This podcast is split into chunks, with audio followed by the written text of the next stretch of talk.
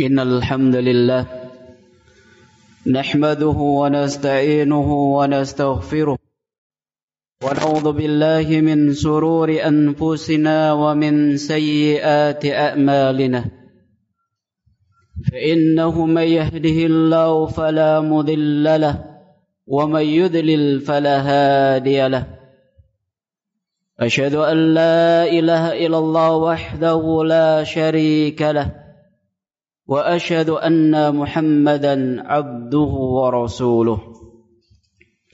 قال الله تعالى في كتابه الكريم أعوذ بالله من الشيطان الرجيم. يا أيها الذين آمنوا اتقوا الله حق تقاته ولا تموتن إلا وأنتم مسلمون. يا أيها الناس اتقوا ربكم الذي خلقكم من نفس واحدة. وخلق منها زوجها وبث منهما رجالا كثيرا ونساء. واتقوا الله الذي تساءلون به والارحام إن الله كان عليكم رقيبا. يا أيها الذين آمنوا اتقوا الله وقولوا قالا سديدا.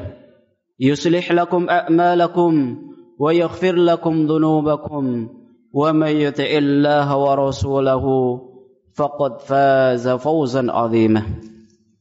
أما بعد فإن خير الحديث كتاب الله وخير الهدي هدي محمد صلى الله عليه الصلاة والسلام وشار الأمور محدثاتها وكل بدعة ضلالة. عباد الله فإني أوصيكم ونفسي بتقوى الله القائل في محكم التنزيل الأخلاء يومئذ بعضهم لبعض عضو إلا المتقين أيها الحاضرون sidang Jumat rahimakumullah di dalam ayat yang kita baca tadi Allah SWT menjelaskan kepada kita semuanya mengabarkan kejadian yang akan terjadi kelak pada hari kiamat الأخلاء يومئذ بعضهم لبعض عضو إلا المتقين orang-orang yang menjadikan dan memiliki sahabat ketika hidup di dunia maka kelak pada hari kiamat satu sama lain di antara mereka akan saling bermusuhan kecuali orang-orang yang bertakwa Ya umat Muhammad sidang Jumat yang berbahagia. Di dalam ayat ini Allah SWT telah mengabarkan kepada kita semuanya bahwasanya orang-orang yang memiliki kekasih, memiliki kawan, memiliki teman di kehidupan di dunia ini, maka kelak pada hari kiamat mereka itu akan saling bermusuhan, akan saling menyerang satu sama lainnya. Lalu Allah SWT mengabarkan kepada kita illal muttaqin kecuali orang-orang yang membangun persaudaraannya di atas ketakwaan. Sidang Jumat yang berbahagia. Sesungguhnya persahabatan mereka yaitu orang-orang yang membangun sahabat persahabatannya di atas ketakwaan dan keimanan. Maka persahabatan mereka akan terus terjaga hingga hari kiamat persahabatan yang tidak pernah lekang di telan zaman. Oleh sebab itulah Nabi sallallahu alaihi wasallam menyuruh agar kita memilih teman yang baik, teman yang bertakwa, teman yang takut kepada Allah Subhanahu wa taala. Di dalam suasabdanya Nabi sallallahu alaihi wasallam menjelaskan la tusahib illa mu'mina wa la ya'kulu ta'amaka illa taqi. Nabi sallallahu alaihi wasallam menjelaskan janganlah engkau menjadi menjadikan seorang teman memilih seorang teman kecuali orang yang beriman dan usahakanlah yang memakan makanan anda adalah orang-orang yang bertakwa. Hadis riwayat Imam Ahmad dan Imam Tirmizi dan hadis ini nyatakan hasan oleh Syalbani. Di dalam hadis ini Nabi sallallahu alaihi wasallam memberikan sebuah bimbingan kepada kita semuanya bagaimana kita memilih seorang teman, memilih seorang kawan dan memilih seorang sahabat. Yaitu kita diajarkan akan memilih orang yang beriman, orang yang bertakwa, orang yang takut kepada Allah Subhanahu wa taala. Dikarenakan seorang teman, seorang kawan akan sangat berpengaruh di dalam kehidupan kita. Orang Arab mengungkapkan anil mar'i la tus'al wasal an qarinihi. Fa kullu qarinin bil muqarin muqtada. Tentang seseorang maka jangan engkau tanya tentang dirinya. Namun bertanyalah kepada kawan dekatnya karena setiap persahabatan memberikan efek kepada kawannya. Sidang Jumat yang berbahagia. Orang yang bertakwa mereka lah orang-orang yang akan menunaikan hak Allah serta hak sesama manusia. Disebabkan mereka telah memahami bahwa kesempurnaan ibadah itu tidak akan tercapai kecuali dengan menggabungkan antara hablum minallah dan juga hablum minan nas orang-orang yang bertakwa adalah orang yang akan senantiasa menjalankan perintah Allah serta menjauhi larangannya tatkala berinteraksi sosial bersama sesama manusia mereka akan memperlakukan saudaranya selaras dengan tuntunan dan ajaran agama Allah Subhanahu wa taala.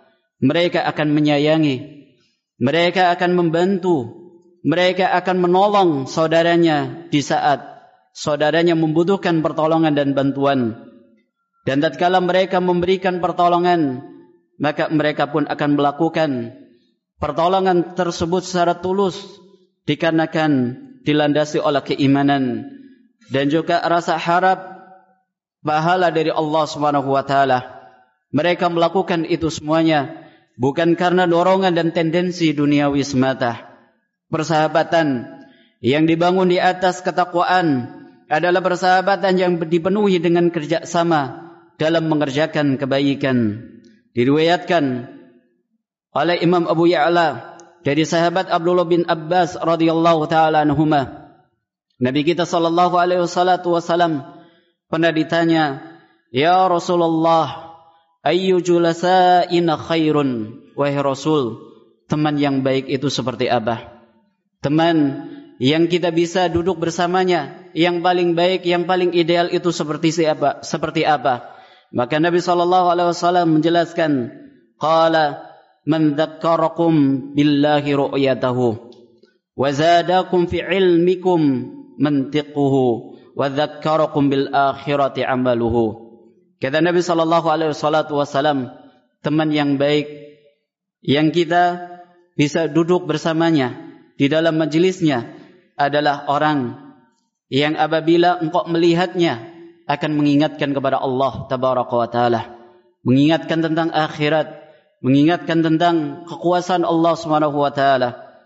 Kemudian yang kedua adalah orang yang apabila dia berbicara, dia bertutur kata, maka akan memberikan, akan menambah ilmu yang telah kita miliki. Kemudian yang ketiga yaitu orang yang apabila kita melihat amal perbuatannya, kita melihat kesalehannya, maka itu semuanya akan mengingatkan kepada kita tentang akhirat mengingatkan kepada kita tentang surganya Allah tentang kenikmatan-kenikmatan yang ada di akhirat. Inilah tiga orang yang Nabi sallallahu alaihi wasallam sifati di dalam hadisnya. Bagaimana ketika kita ingin memilih seorang teman maka milikilah atau pilihlah orang-orang yang telah disebutkan oleh Nabi sallallahu alaihi wasallam. Yaitu yang pertama orang yang apabila kita melihatnya maka akan mengingatkan kita kepada Allah. Kemudian yang kedua adalah orang yang tatkala dia bicara, dia berkata, maka akan menambah ilmu yang kita miliki. Kemudian yang ketiga adalah orang yang apabila kita melihat dia berbuat, dia beramal, ini akan mengingatkan kita kepada akhirat. Ayuhal mu'minun, sidang Jumat yang berbahagia. Seperti mereka lah, kita diperintahkan oleh Nabi SAW untuk mencarinya sebagai teman dekat disebabkan seorang teman akan sangat memberikan pengaruh di dalam kehidupannya. Betapa sering kita bisa mengerjakan kebaikan karena dipengaruhi atau karena pengaruh teman. dan betapa mudah kita terkadang terjatuh di dalam perbuatan dosa dan maksiat pun disebabkan gara-gara pengaruh teman. Oleh karena itu, Nabi sallallahu alaihi wasallam memerintahkan kepada kita untuk memilih teman yang baik. Nabi wasallam bahkan menjadikan sebagai standar agama seseorang berdasarkan kawan dekatnya. Di dalam sebuah hadis yang diriwayatkan oleh Imam Ahmad, Nabi wasallam bersabda, al-mar'u ala dini khalili falyanzur ahadukum man yukhallil Nabi wasallam menjelaskan bahwa seseorang itu selaras agamanya sesuai dengan agama temannya ketika dia berkawan bergaul bersama orang-orang yang rajin mengerjakan salat lima waktu maka dia akan terpengaruh dengan perbuatannya tersebut. Sebaliknya pada saat dia berkawan dengan orang-orang yang mudah di dalam melakukan perbuatan dosa dan maksiat maka dia pun pasti akan terpengaruh. Al mar'u ala dini khalili seseorang akan selaras sesuai agamanya dengan agama temannya. Fal yanzur ahadukum man yukhallil. Maka perhatikan kepada siapa kalian itu bergaul berinteraksi berkawan berteman dan menjadikan sebagai kawan dekatnya. Imam Malik rahimahullah taala pernah memberikan sebuah petuah la tashab fajira li'alla tata'allama min fujurihi. Janganlah engkau berteman dengan orang yang berbuat maksiat. Dikarenakan pada saat anda berteman dengan orang yang berbuat maksiat maka anda akan mempelajari bagaimana cara melakukan kemaksiatan tersebut. Demikian pula apa yang dinasihatkan oleh seorang ulama yang bernama Imam Ibn Rushd rahimallahu taala. Kata beliau, "La yanbahi ayushaba illa ma yuqtada bihi fi dinihi wa khairihi, lianna qarina su yurdi." Kata beliau rahimah taala, tidak seyogianya, tidak sepantasnya seseorang itu bergaul kecuali dengan orang-orang yang bisa dia tiru dari sisi agama dan juga kebaikannya. Dikarenakan kawan yang buruk, teman yang buruk, maka ini akan membinasakan dirinya. Fa iyyaka atusahiba ma la tathiqu bihi wa bi amanihi. Maka hati-hatilah terhadap teman yang tidak bisa dipercaya dan tidak bisa menjaga amanahnya. Wa ta'rifu salahu wa taqwahu fa innal mar'a yakunu fil akhirati man ahab. Yang engkau bisa ketahui kebaikan dan juga ketakwaannya. Dikarenakan seseorang kelak pada hari kiamat beserta orang-orang yang dia cintai. Sidang Jumat yang berbahagia. Dari apa yang kita telah nukilkan dari nasihat-nasihat para ulama dan hadis Nabi sallallahu alaihi wasallam menjelaskan kepada kita semuanya bahwa pada saat kita hidup di dunia ini maka kita dianjurkan untuk selektif di dalam memilih seorang kawan, seorang teman dekat di mana kita bisa berbagi dengannya, kita bisa mencari solusi bersamanya dari permasalahan-permasalahan hidup kita. Yaitu pilihlah orang-orang yang beriman, orang-orang yang baik, orang-orang yang bertakwa, orang-orang yang takut kepada Allah Subhanahu wa taala. Allahumma ja'alna minal ikhwatil mutahabbina fika ومن الذين يجتمعون على طاعتك وثبتنا على الإيمان وسددنا خطانا نحو الخير. يا أرحم الراحمين. أقول قولي هذا أستغفر الله لي ولكم ولسائر المسلمين والمسلمات فاستغفروه إنه هو الغفور الرحيم. الحمد لله رب العالمين. حمدا كثيرا طيبا مباركا فيه. كما يحبه ويرضاه. أشهد أن لا إله إلا الله وحده لا شريك له وأشهد أن محمدا عبده ورسوله. اللهم صل وسلم وبارك على نبينا محمد وعلى آله وأصحابه ومن تبعهم بإحسان إلى يوم الدين. أما بعد Ya umat al-Islam Sidang Jumat yang berbahagia. Setelah apa yang kita sampaikan di khutbah yang pertama Maka berusahalah untuk memilih teman yang bertakwa. Yang memiliki akhlak yang terpuji Lagi pandai Dan jauhilah teman yang suka berbuat maksiat Yang suka melakukan perbuatan dosa Dan melakukan keburukan-keburukan Juga berusahalah untuk menjauhi Untuk memiliki teman yang sangat berambisi terhadap dunia Dikarenakan orang-orang yang semacam ini akan merusak kehidupan kita semuanya. Ibadallah wa'lamu أن الله أمركم بأمر عظيم بدأ به بنفسه ثم بملائكته. أمركم بالصلاة والسلام على نبيه الكريم. إن الله وملائكته يصلون على النبي. يا أيها الذين آمنوا صلوا عليه وسلموا تسليما. اللهم صل على محمد وعلى آل محمد كما صليت على إبراهيم. وعلى آل إبراهيم إنك حميد مجيد. اللهم بارك على محمد وعلى آل محمد كما باركت على إبراهيم وعلى آل إبراهيم إنك حميد مجيد. اللهم اغفر للمسلمين والمسلمات والمؤمنين والمؤمنات الأحياء منهم الأموات اللهم ربنا لا تزغ قلوبنا بعد إذ هديتنا وهب لنا من لدنك رحمة إنك أنت الوهاب. اللهم اجعل لنا هداة مهتدين غير ضالين ولا مضلين. اللهم سخر لنا أخلاق الصالحين. واجعلهم لنا أخلة أعوانا على طاعتك. اللهم ربنا هب لنا من أزواجنا وذرياتنا قرة أعين. واجعلنا للمتقين إماما. ربنا اغفر لنا ولإخواننا الذين سبقونا بالإيمان. ولا تجعل في قلوبنا غلا للذين آمنوا. ربنا إنك رؤوف رحيم.